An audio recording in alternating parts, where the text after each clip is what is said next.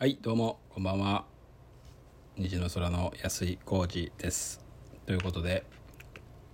まあ、急にねボリュームは小さくなったんですけれども、まあ僕は、まあ、やっぱギター好きやなと。え今ね、まあ、今の曲は、えー10分ぐらい前から、えー作り始めたんですけれども、ま、10分ぐらい作り始めてとりあえず1番できたなみたいな感じで、えー歌ってみました。まああのね歌詞はそのまんまもうリアルダイレクトって感じでね、えー書い書いたというか、えーそのままの気持ちをね歌ってみたんですけれどもなんかこういうのもいいなと、えーそれは音楽のある生活というかね、まあ、奏でる生活って言ったらいいのかな。僕音楽は聴かないんですよ。本当に音楽聴かなくてそのまあもともとゆずが好きだったりとか、まあ、その前は x ジャパンとか hide とかソフィアとかね好きだったんですけれども、まあ、その時はよく聞いてたんですけど、まあ、ゆずの時もやっぱり覚えるためによく聞いてました、まあ、X の時は覚えるためっていうか単純に音楽好きでみたいな感じだったんですがゆずの時は覚えるために聞いてで弾いて歌ってみたいな感じで、えーずっと音楽をやってたんですがなんかその、まあ、バンドというかコンビというかね、えー音楽ユニット解散して解散というかまあ自然消滅というかねお互いにあの合わなくなって疎遠になっていってだんだん自然消滅したんですけれども、えーまあ、そのぐらいからかな本当音楽を聴くっていうことがなくなりましたね。うん、なんか、まあ、新曲を覚えるとかもちろんあるんですけれども、まあ、でもそれもそんなになんか興味がないというか。うんカラオケもそんな行かないし全然日常に音楽を聴くという習慣がなんかいつぞやからかなくなってで今ももちろん全然新曲とかもほとんどアニソンを覚えるというかアニソン聴くぐらいアニソンも別に好きで聴いてるというよりアニメ見る時にオープニングエンディングを聴くぐらいで。まあ、流行りも分からんし別に好きなアーティストとかもいないみたいなねなんですけれどもやっぱりその生演奏はすごいやっぱりいいなと、えーまあ、しみじみとね思うわけなんですよ。でまあ僕はいろいろね仕事は今までも経験してきたし今もいろんな仕事携わらせていただいてあのイベントをしたりとかねもあったりして、まあ、すごい人と触れ合うのも楽しいしでやっぱまあなんだかんだやっぱ自分が目立ってるその瞬間っていうのはね気持ちいいなと、まあ、それはセミナーとかもそうなんですけど思っていて。やっぱギター弾いて歌ってまあ別に一人で歌いたい。でそれを見ててほしいっていうわけではなくてやっぱみんなとワイワイガヤガヤねしたいなというのもまあ自分の中ではあるのかなと思うのでなんか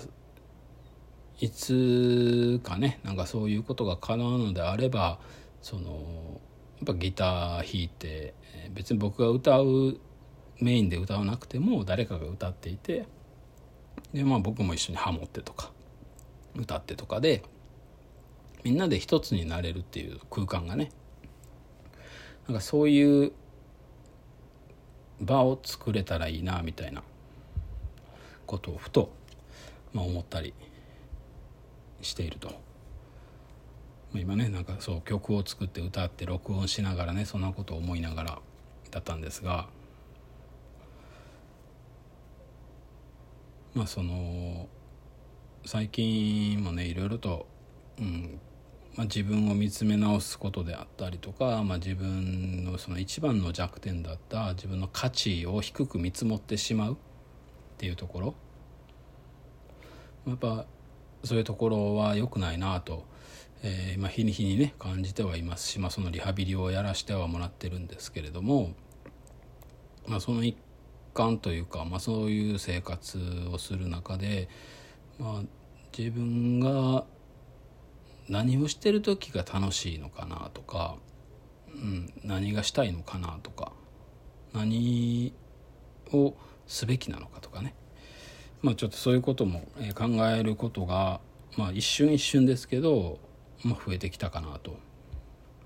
本当に何がしたいもなかったしどうありたいとかどんな自分になりたいとかもうそのすごいぼんやりしてたそれはもちろん女神ちゃんと幸せになりたいとかねそういうのはあるんですけどなんかそれもすごいざっくり、ね、ぼんやりしてるし、まあ、稼ぎたいとかもそうですけどじゃあいくら稼げたらいいんだとかかそういうのもすごいぼんやりしてるなっていうのもあったんですけど、まあ、だんだんそれ、まあ、金額はまだ明確にはなってないですけど、まあ、なんか稼げるだけ稼げたらいいなとか、うん、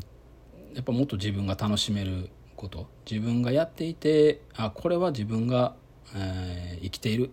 て感じられる仕事をすべきだなとか。そう僕でなくてもできる仕事っていうのはもう僕がやる必要はないなとかかそういうことをいろいろと考えるようになってきてで、まあ、この間もちょっとと最近お世話になり始めたパン屋さんがあるんですけど、まあ、そこの社長とお話しする機会があって、まあ、このその今2ヶ月ぐらい、えー、経過したんですけど2ヶ月の間の話をちょっとさせてもらったら、まあ、ちょっと安井さんが思ってるのと違う感じですよねみたいな話になってまあ確かに僕もそう思っててっていうことをしてたら、まあ、その社長さん自体もその、まあ、今までの流れを見ると正直そのえー、店舗が独自でこっちで話し合ったことも店舗が独自でやってしまったりするし、まあ、店舗でやる方が早かったりもするからなんかそのなんか僕も思ったのは違うと。いやっていうのもあって、まあ、もしあれやったら、えー、その その社長さんちょっと面白いのが自分の会社でやってるんですけど、えー、もう一つ別会社を作ってるとでそっちの会社は、まあ、よりそのパン屋が盛り上がるようにとか、まあ、そのよそにもいろんな、えー、ことができたらいいなっていうので作った会社であってそこでちょっと新規事業を、まあ、ちょっとやりたいと考えてる構想があるからそれを一緒にやりませんか？ということを言われてあそっちの方が面白いなと。そのまあ、既存のことの集客とか売り上げを伸ばしていくっていうことにがっつり関われたら僕もそれはそれで自分の今やってる仕事に合致するからいいなとは思ってたんですけどその、まあ、そうしようと思うとやっぱもっと現場に僕が、えー、がっつり入っていかないと、まあ、お店に顔出しに行ってどうですかどうですかっていうことを聞いてっていうことできたらいいんですけど、まあ、僕自身もその拘束時間はそんなに取れないので。まあ、取れないというか取りたくないっていうのもあるので、まあ、日々やることもいろいろある中でってなるとやっぱそこにがっつりっていうのは正直しんどいのかなって思ってちょっと今後どう付き合っていこうかなっていうのはまあ正直悩んでたんですけど、まあ、そこでそういう新規事業を立ち上げるのにまあちょっとやりませんかと。で僕と社長しかいないのでそのできやる人がね他にスタッフはいないという中で、まあ、僕自身が、えー、足動かしてできるところももちろんですけど新規事業をじゃあどうやって軌道に乗せる、まあ、立ち上げのところからですけどまず集客して認知してもらって集客して売り上げ伸ばしてっていうことを考えていくっていう仕事だったら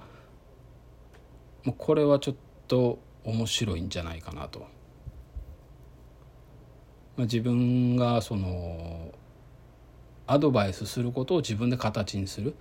僕は相談もしそういう相談を受けてアドバイスすることが、まあ、頭の中でねパッと思い浮かんだこととかあるんですけど、まあ、それをじゃあ実際自分でやってみようと。でそれをやってみるっていうことが多分今の僕には必要なのかなとかも思ったりはしたので。なんかそういうそう。まあ言ったら僕は結構そのなんていうのかな起業家精神というか社長経営者精神というのかやっぱ自分が今楽しいって思えることに取り組みたいみたいなところがあって、まあ、やっぱコロコロ変わったりはするんですよね。まあ、気もそぞろというか、うんまあ、悪く言えば浮気症なのかもしれないですけどもなんかやっぱ楽しいことをやっておきたいっていうことを、まあ、その話を聞いた時にふと思い出してあやっぱ楽しめることの方が前向きになれるなと思って。でまあそれはねどういう感じに進むのかも分かんないんですけどまあ早い段階でその動き出してで、まあ、しっかりお金も、えー、もらえるっていう話は、えー、一応金額まではあれですけど、まあ、一応話の流れ的にはじゃあそれそれやったらこういう感じで、えー、そこで生まれた収益を分配していきましょうかみたいな話だったのでやったらまあ自分がうまくやればやるだけお金も入るなということもあったりとかあとまあずっとお世話になってる工務店の方でも今後その自分が連れてきたお客さんが制約に至ったらインセンティブがもらえるみたいなね、えー、話が進んでたりとかしてあやったらもっと集客力入れられるなとかなんかそういうまあすごい自分中心的な考え方ではあるんですけどなんかあ俺がしたかったようなことで稼げるっていう道筋が周りからやってきてるやんみたいな なんかすげえすごい話ですけど考え方ですけどなんかそんな感じのね、え、話がこうポンポンと出てきたのでまあねそれがたまたま僕が自分を楽しむことを自分が人生楽しまないとやっぱり周りにもそれは影響しちゃうしっていうのに取り組み出したところでそういう話が来たのでなんかすごいああそういうことなのかなと、まあ、思ったりね。してるんですけど。もちろんねそういうのが話が来たからといってすぐにね何かができるわけでもないしすぐにお金になるわけでもないんですけど、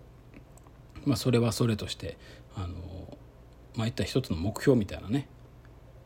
うん、楽しむための、まあ、モチベーション上げるためのワークとしてあってでまあそれ以外でしっかりと稼げるところは、まあ、これからもね自分の仕事でやっていこうというので、まあ、それはそれで動いてて、まあ、なんとかなるかなという感触ではあるんですけど、うん、なんかやっぱこの昔からうちは道徳っていうのを、まあ、道徳ってモラルっていうじゃないですか。その学問がモラロジーっていう学問があるんですけどなんかそういうのを学んでたりもしたのででその中で、えっと、自分が変われば相手が変わるっていう言葉があるんですね。でまあ確かにそうなんですよ、えー、自分が変われば相手も変わるっていうのは自分が変われば相手が変わったっていうことではなくて自分が変わることで相手に対する見え方が自分の見え方とか接し方とかが変わると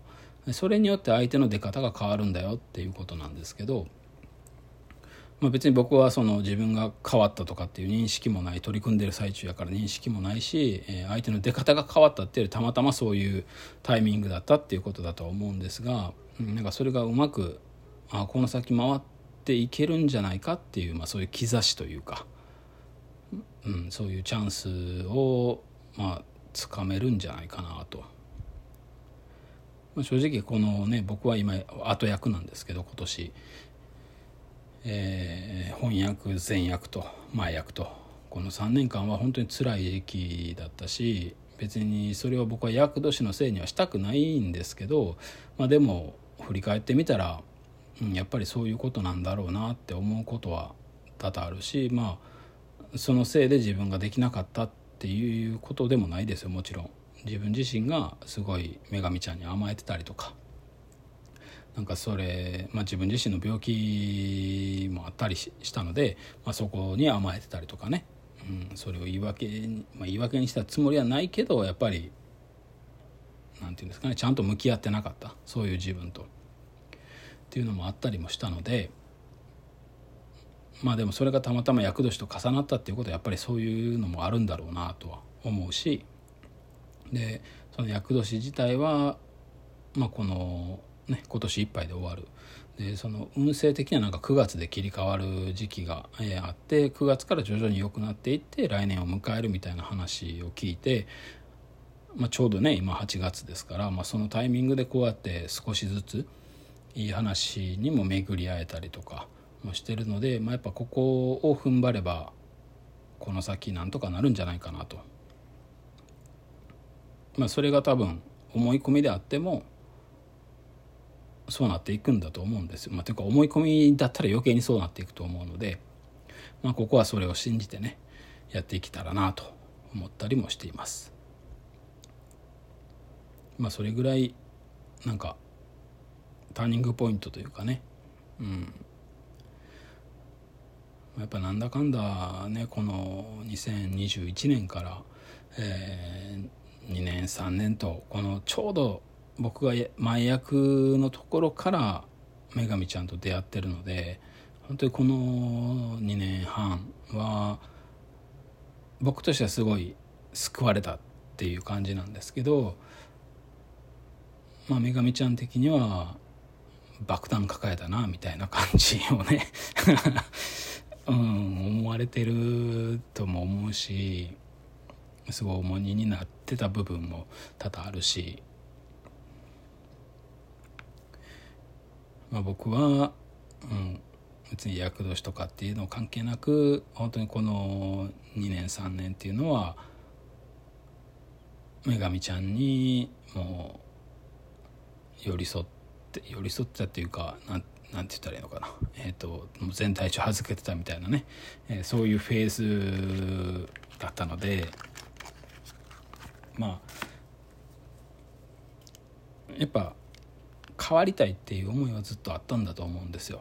その病気のある以前からねどっかで、変わりたい。でも変われない。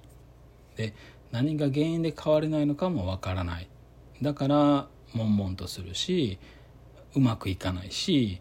ストレスになるしっていう、まあ、そういう38年とか9年をまあ、生きてたんだろうなと。で、まあ、そこから病気になってご破産されてご破産されてというかご破産、まあ、して、まあ、それで本当に人生リスタートだなとその正直僕は適応障害になった瞬間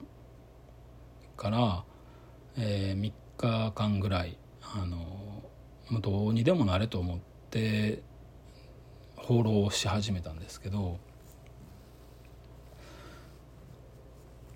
その時は本当にねあのもう今さっき言ったみたいにご破産なんですよ。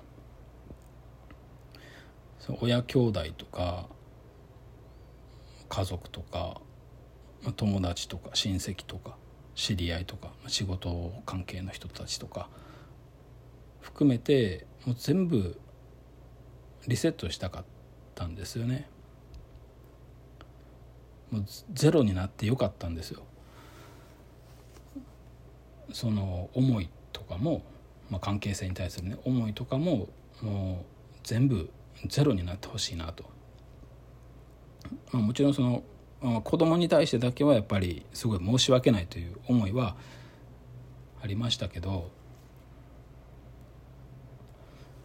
まあでもうんその親がしんどい顔してとかなんかそういうのを見せて生きていく成長させていくよりはもう完全に「何やあいつダメな親父やな」ってどっかで未練を断ち切ってほしいなっていうのも思うし、まあ、もちろんそれでもやっぱ親は親なので、まあ、僕自身のね話で言うと、まあ、どこかでまだ、まあ、関係の修復というか、うん、親子として会えたらいいかなみたいな。別に仲悪かったわけでもないしずっと可愛がってはいたので、まあ、そこはいずれはまた以前までとはいかなくてもまあ親父と息子として付き合えたらいいかなみたいなのだけがあるぐらいで本当にそれ以外の関係性は、えー、親父にしてもおかんにしても弟にしても妹にしても、親戚一同にしてもそれこそ友人たちにしてももう亡くなってもいいかなという思いでまあいなくなったので。まあ、それが、えー、19年で20212223と今4年目ですけど、まあ、この4年目にしてやっとそれを自分の中で整理して、えー、許可できるようになったのかなと。まだもちろんねそのま、まだというか、まあ、その関係性を完全に何て言うんですかね断つというか、うん、あの絶縁っていうわけではもちろんいかないしそんな一方的にねなんかもう連絡も取れへんみたいなことにはできないですけど、まあ、でも心の中では、まあ、心の中でとか精神的に、うん、そこはもう完全に断ち切っていって、まあ、自分が新しい道を歩もうと決めたわけですからそれに従って自分に従って生きていくべきじゃないかなと。でそうしようと思ったらやっぱり自分が楽しまなきゃいけないし、うん、自分が今大切にしようと思っている女神ちゃんであるとか、娘2人であるとか、まあ、僕自身であるとかねとかあとはまあ今仕事で関わっている人たちを僕の力でやっぱり幸せにしてあげたい。っていうところに、まあ、やっとですけどね、うん、そういう心境になれ始めたというところではあるんですよね。でまあその一環でなんか自分がもっと楽しめることもっと生き生きと人生を生きられることとかをしていきたいなっていうふうに今思い出したとだから僕は人の人生の20年後ぐらいを生きてるんじゃない20年後20年前か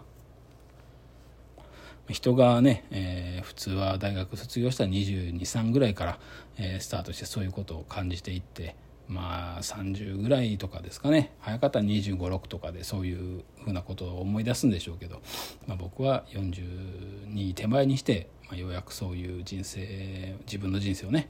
しっかり生きていこうというふうに思えたっていうね。まあ遅いっちゃ遅いんですけどもまあいつ気づくかですし気づいたその瞬間が一番若くて一番早いですからね。なので今からでもまだ遅くはないかなとは思うので、まあ、そうやって自分らしく生きていこうかなと思ったっていうのも含めての、えー、冒頭がね、まあ、いきなり歌い出すっていうあれだったんですが、まあ、ちょっとあのー、今8時が過ぎたとこなんで収録時間でね言うと8時が過ぎたとこなんですけども、えー、そろそろ娘がご飯を食べるかなと思うので一旦ここでえー、切ってまた後ほど再開したいと思います。はい、ということで、えー、今は8時56分ですね。再開していきたいと思います。まあ、えー、今ね、えっと、娘が上の子が高校通ってるんですが夏季講習補習補習講習分かんないですけど、まあ、補習補習ではないのかな、まあ、一応進学校ということでなんかあるんですよね学校で。そういう授業以外に夏休みにもやりますみたいな。で前半7月末まであってで8月1日から休みで、えー、お盆明けのね、えー、19?18?18?18?18?17?17?18?19 かな？はい、えー、3日間ね、またあるということで、まあ、その期間はね、お弁当もいるということで、えー、3日間だけですが、またお弁当生活をね、してるんですけれども、まあ、お弁当はねなんかねお弁当大変なんですけど晩ご飯を作る方がお弁当よりは大変ですよね。お弁当はまあちょっと冷凍食品も使ってるんで。そう考えたら意外と、まあ、起きるのは大変なんですけどうんまあ晩ご飯をそのレシピを考えて何作ろうかなみたいなね。よりは楽かなと、まあ、なるべくその作ったことあるやつとかをメインに作るんですけどまあたまにはねなんかもうある食材だけでみたいなとかもしたりするんでやっぱ晩ご飯の方が大変は大変かなとそのまあ言うても僕も若くはないので食べたいもんっていうのがやっぱり子供世代とは違うと思うんですよね食べる量も。だから買い物のその素材の量というかねそこも結構迷うし、まあ、最悪自分が減らしてでも、うん、お腹いっぱいになってくれたらいいかなとは思うんですけど、まあ、正直僕はあんまもうそんな食べれないのでで食べれないというかうん、食欲がそこまで、まあ、夏やからか余計にかはしないですけど、まあ、そんな食べなくてもいいかなみたいな感じでもあるし、まあ、やからまあそこのね量の部分とかも考えるし、うん、何を食べさせたいかなとか何が食べたいかなとか。っていうのもやっぱり頭が使いますよね。まあそれがなんかしんどいとかではないんですけどまあでもやっぱレシピ考えるのは大変ですよね。うん。その昨日おとといだけの話じゃないので何日かまあここ1週間例えば何作ったなとかってもうぼんやりですけど完璧には覚えてなくてもあそういやこの間焼きそば作ったしお好み焼き作ったしカレー作ったし肉じゃが作ったしみたいなねとんかつも食べたしみたいな感じでやっていくとやっぱもう自分のレパートリーがねなかなか、まあ、かといってそのピザとかねなんか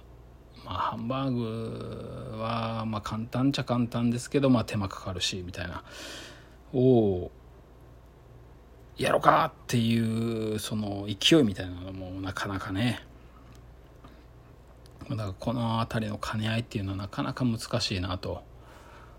思いながらまあでもやっぱ料理自体はね食べてもらうことは好きなんですよね。まあ、子供らは別に何も言わないですけどその無言で残されるみたいなのがありますけど美味しいだの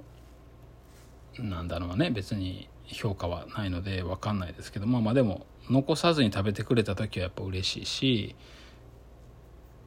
おかわりをしてくれた時とかね、まあ、そういうのはあ良かったなと。思えるしまあまあ何にしてもねそのやっぱコンビニで買ったものとか、まあ、スーパーで買ったものもそうですけどお惣菜とかね、まあ、そういったものはなるべく食べさせたくはないなと。思いますのでできれば自分で味付けしたものを食べてほしいなと。僕自身も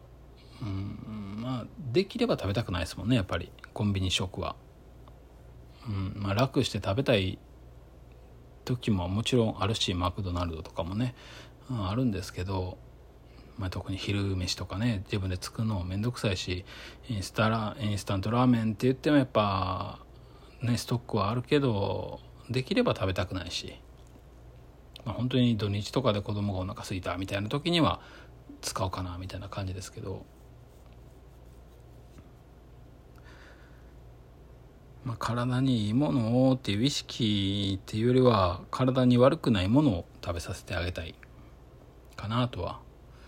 思いますよね。うんまあ、だから余計にその料理しなきゃいけないなっていうのがあって、まあ、でもレシピを別にね僕も言ってももうこの数年で料理をやり始めた男なので、ね、レパートリーがあるわけじゃないし別に料理が上手なわけでもないしねまあ、失敗の連続ですよ。なんか今日もなんか女神ちゃんに言われたんですけど浩二さんのフレンチトーストは味が安定してないとかっつってね言われて、まあ、その味が安定してないっていうのは、えーと、砂糖の量とミルクの量を別に測ってないっていうのと本当は砂糖を多くした方が美味しい。でもあんまり糖質を多めにしたくない、まあ、そもそも小麦が糖質なのでうん。あんまり多くしたくないなっていうのとか、えーと、ここ数日はちょっと普段きび砂糖を使ってるんですけどあのきび砂糖を切らしてて白糖を使ってたので、まあ、そこで甘さの調整がねうまくできてなかったっていうのもあるかもしれないです。きび砂糖はその甘くないのでまあでもね美味しいのは甘いのじゃないですか。僕は料理になるべく砂糖は入れようと思ってきび砂糖を使うんですけどまあ、ほんのりでもねその甘みがある方がいいかなと思って、まあ、白桃は体に悪いとかっていう話はもうだいぶ前に知り合いの整体師から聞いたりしたので、まあ、だからなるべくねそういうところで調整はしてるんですけど、まあ、味が安定しないっていうのは、まあ、僕が全部目で目分量でやっちゃってるので。まあ許してよってしかねもうちょっと言えないんですけどね。なんかそのしっかりやりたいとは思わない思わないというかできないんですよね。なんかもう目分量まあでも大体は決めてますけどね。フレンチソースやったらお砂糖、えーまあ、白糖があったのであれですけど、えー、きび砂糖の時は、えー、3倍か4杯入れるみたいな。きび砂糖は本当は甘くないのであんまり。甘くないというか甘みを感じにくいのでちょっと多めに4杯ぐらい、えー、小さじ4ぐらいね入れたりするとか。まあでも牛乳の量が牛乳の量がねやっぱ難しいんですよね、まあ、何を語ってるんやって話なんですけどそのミルクの量とかもねパンの厚さ？6とか8とかで違うじゃないですか。で女神ちゃんのその日のコンディションでもあの2枚食べるのか3枚食べるのかまあ大体6枚切りやと2枚かなと8枚やとちょっと2.5ぐらいなんかなみたいなのはまあまあなんとなく分かってはきたんですけどでそこでそのミルクの量も違うしじゃあミルクの量が違ったら砂糖の量変えないと味の濃淡がねまあ違うと。なんか今ピューって音がしたんですけど何でしょう。なんかネズミ花火みたいなね。まあまあそういうところでね、え味が一定ではないというのはあるんですが、まあ、でもね何に作る時もそう。ほぼほぼ目分量なので、まあ、クックパッド見てちゃんと作る時は初回はその通りに作るんですけど2回目以降はねもう勘まあ、だから料理には向いてないのかもしれないですね。その料理人には向いてないですね。あの友達に料理人がいて、まあ、友達っていうか友達の、え後輩が料理人しててそれが近所で料理人してたのでよく行ってお話あの話をね聞かせてもらってたんですけどその料理を作る時っていうのはもう料理人の人は全部その配合で覚えてると。何対何っていう。で僕らは大さじ何倍とか小さじ何倍とかで覚えるんですけど料理人はね全部配合らしいんですよ。1対2とかね。これ醤油を1入れたらみりんが1酒が1とかね。水が2とか。なんかそんな感じで覚えてるらしくて。まあその方がその覚えやすいんですけどまあでも僕らは別に料理人じゃないから僕らとかまあ僕は料理人じゃないからその目位置とかももう目分量になっちゃうしね。まあでもなんかそういうやっぱプロフェッショナルの話ってすごい面白いですよね。あの和牛の生のねお肉は脂身が多ければ多いほどどんだけわさびを塗ってもわさびの辛みが油で中和されて感じにくくなるとかっていうのもその子から聞いて知ったのでなんかそういう話ってすごい面白いなと思って今はその子もお父さんの後継いで実家で確か次男坊やってたと思うんですけどなんかレストランをねやってるらしくて、まあ、今もいなその実家の僕の実家の近くにあった料理屋さんにいたんですけど今はいないんですけどね。面白いですよね。そういうプロの話ってね。そうだからまあ工務店の大工の話とかもそうやしパンの話とかもねやっぱ聞くとあそうなんですねみたいな。その、まあ、やっぱ結局えっとよく僕は、えー、チラシを作る時とかにあの自分で作ってはる人にね言うんですけど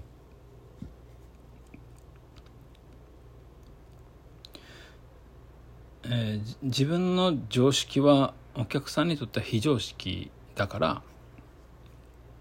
その言葉。を、え、平易にしてくださいと、ま、専門用語をあまり使わないようにしてくださいっていうことを言うんですね。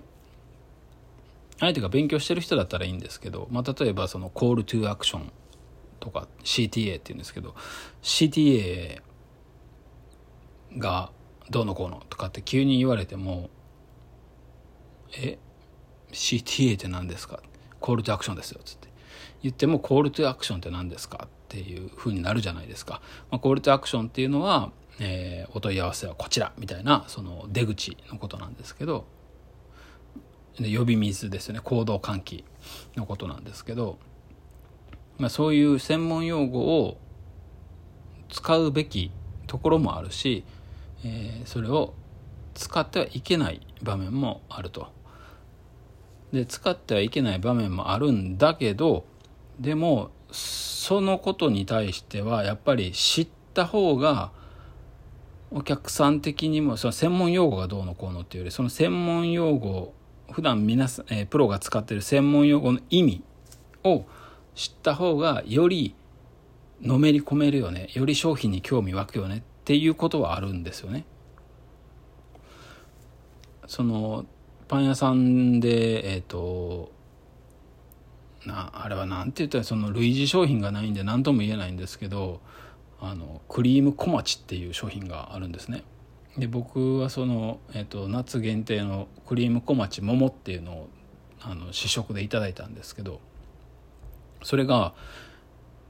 白いパン生地ってもちもちの生地まあ、雪見大福みたいな感じのもちもちのもうちょっとパンっぽい生地なんですけどその中に、えー、うっすら桃のクリームなのかなあれは。桃のクリームというかまあ、うん、桃のなんかペースト状の何かがあってさ中心には生クリームホイップが入ってると。でそれを食べた時にもうまあめちゃめちゃ美味しかったんですよ。めちゃまあホイップ好きやから僕。それがあったのかもしれないですけど、まあ、とりあえずもううこれめちゃめちゃうまいですねと。感動したんですけどそのもう一つの要因がやっぱりそのパン生地というか周りをつね皮がすごいもちもちしてるっていうその食感も良かった。で話聞いたらいやそれは実はえっ、と麦小町やったかな。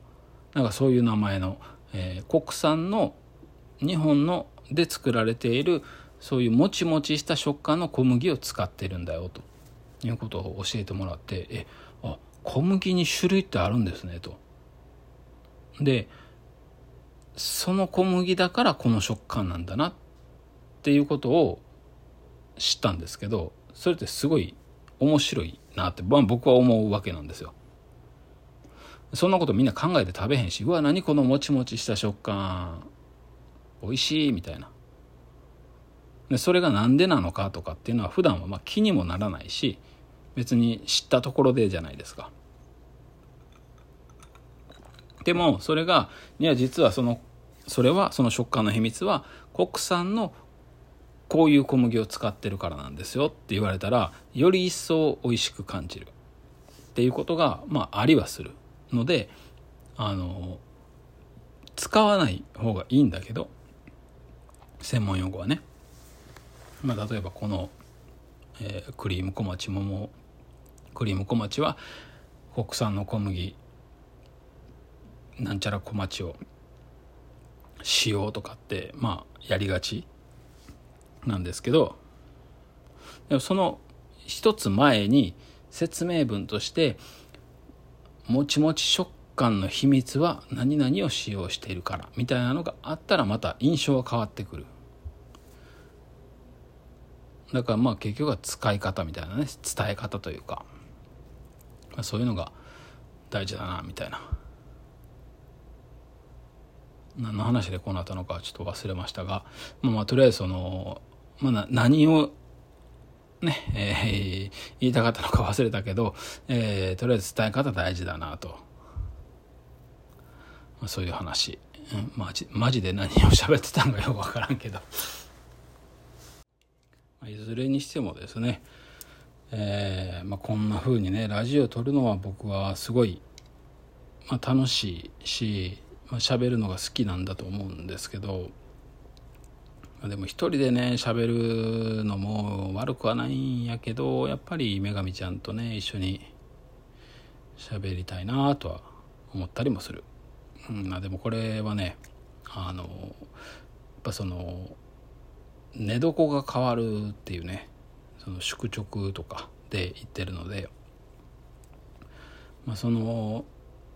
環境変わると寝れないことあるじゃないですか、まあ、そういう時の一応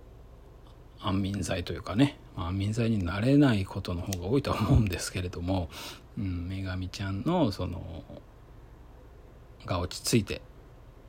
安心して少しでも、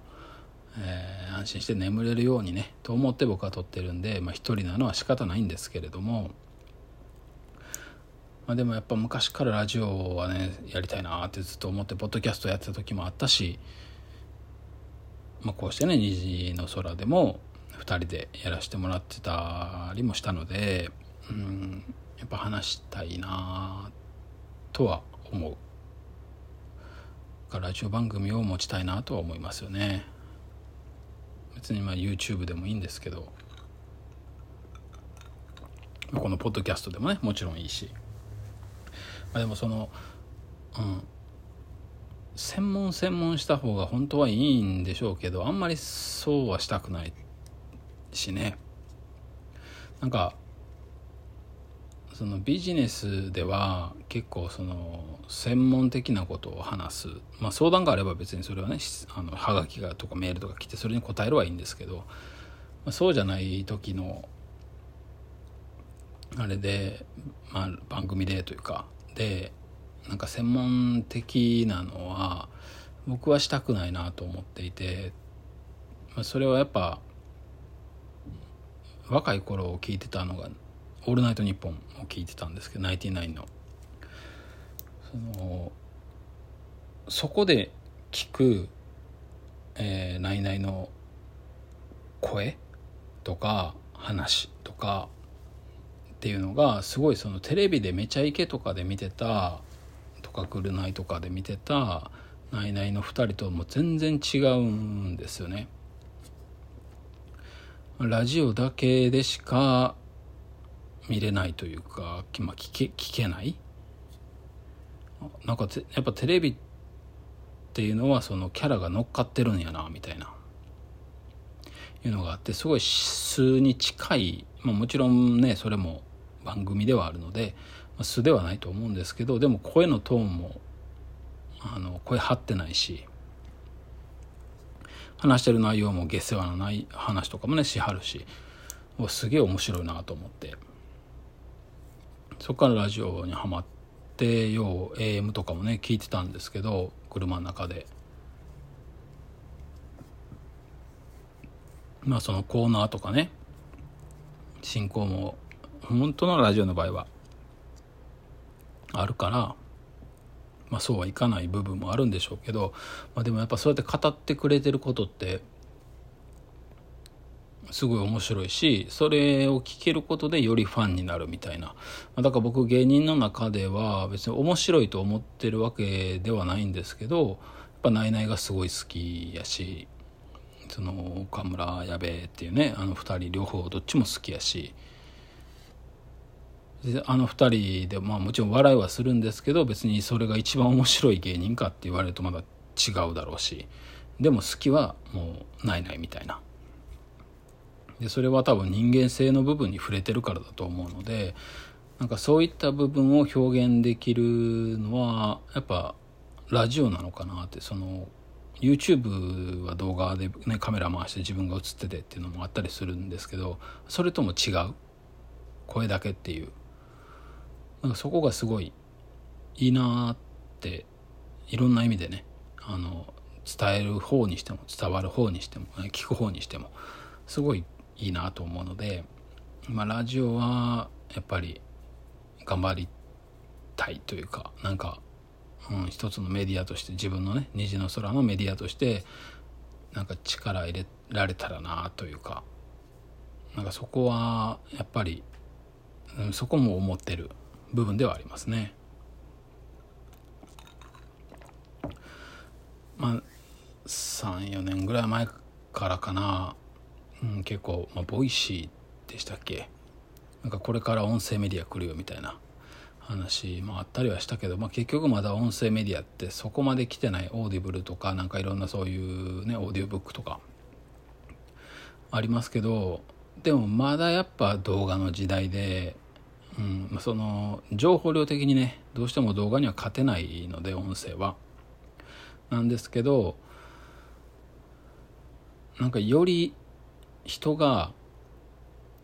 えー、ユーザーが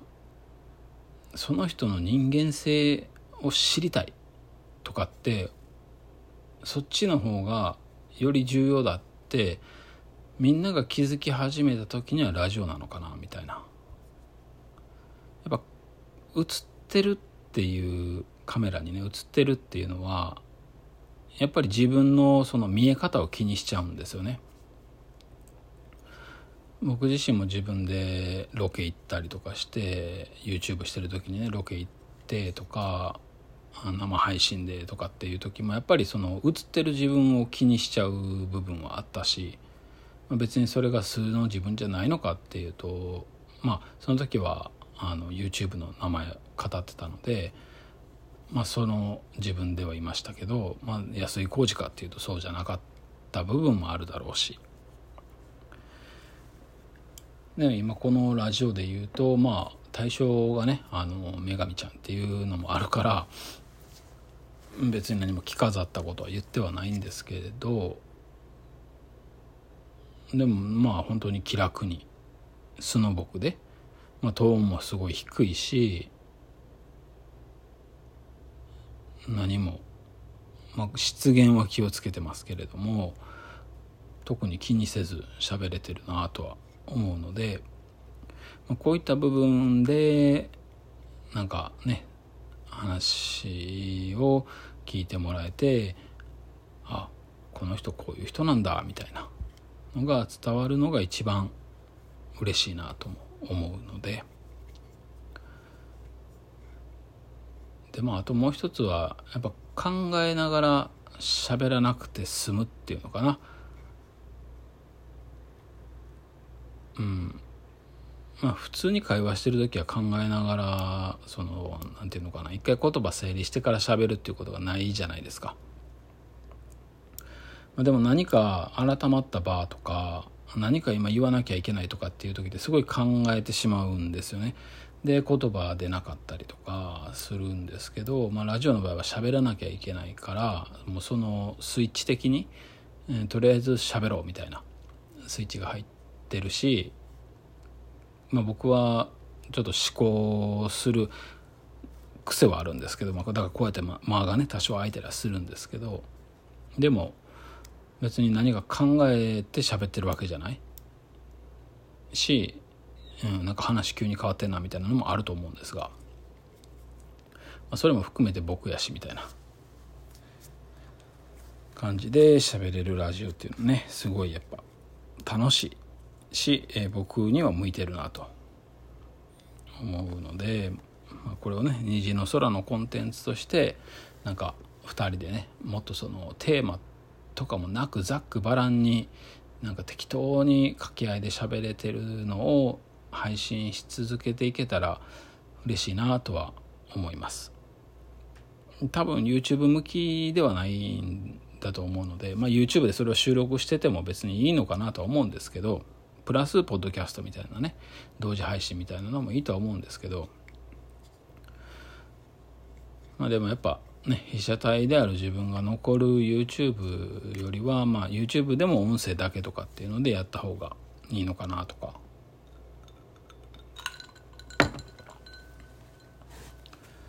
うん。そうなんかラジオってねすごい面白いんですよね。昔聞いてたポッドキャストで人の話を聞くっていう、まあ、人って言ってもその誰でもいいわけじゃなくて、えー、それこそ何か特殊な人？まあ小説家とか経営者とか特殊な仕事経営者の中でもその一般の企業っていうよりはちょっとすごい仕事してる人とか著者とかねそういう人の話を聞くっていうラジオをされてる方がいてその人は何ていう肩書きやったか忘れたけどなんかそういうのでうんまあ自己啓発的なことされてる方とか、まあ、今 YouTube で言うと外録とかもなんかそれに近い部分ありますよね。外録なんかほんまに一般人から有名人まで含めてやってたりしてすごいなと思ってたまに見るんですけどあれとかもやっぱりその別に画面見なくてもいいみたいなねそういうラジオ感覚で、うん、人の話も聞けるっていうのは面白いなとは思いますよね。まあ、自分の話するっていうのもいいんですけど、まあ、やっぱ何か誰かの話を聞くそっちの方が深みは出るしもちろんこっちのスタンスもあるんでしょうけど聞き上手とかね質問上手とかあるんでしょうけど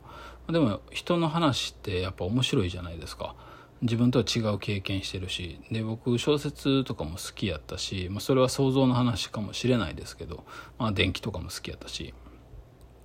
まあ、そういう面で言うとやっぱり人の話とかはとか人の歴史とかねそういったところは面白いなと思うのでなんかそういうことも何か仕事にしていけたらいいなと、まあ、仕事にしていけたらっていうかライフワーク的なね、うん、そういうのにしていけたらいいかなって思ったりもしますよね。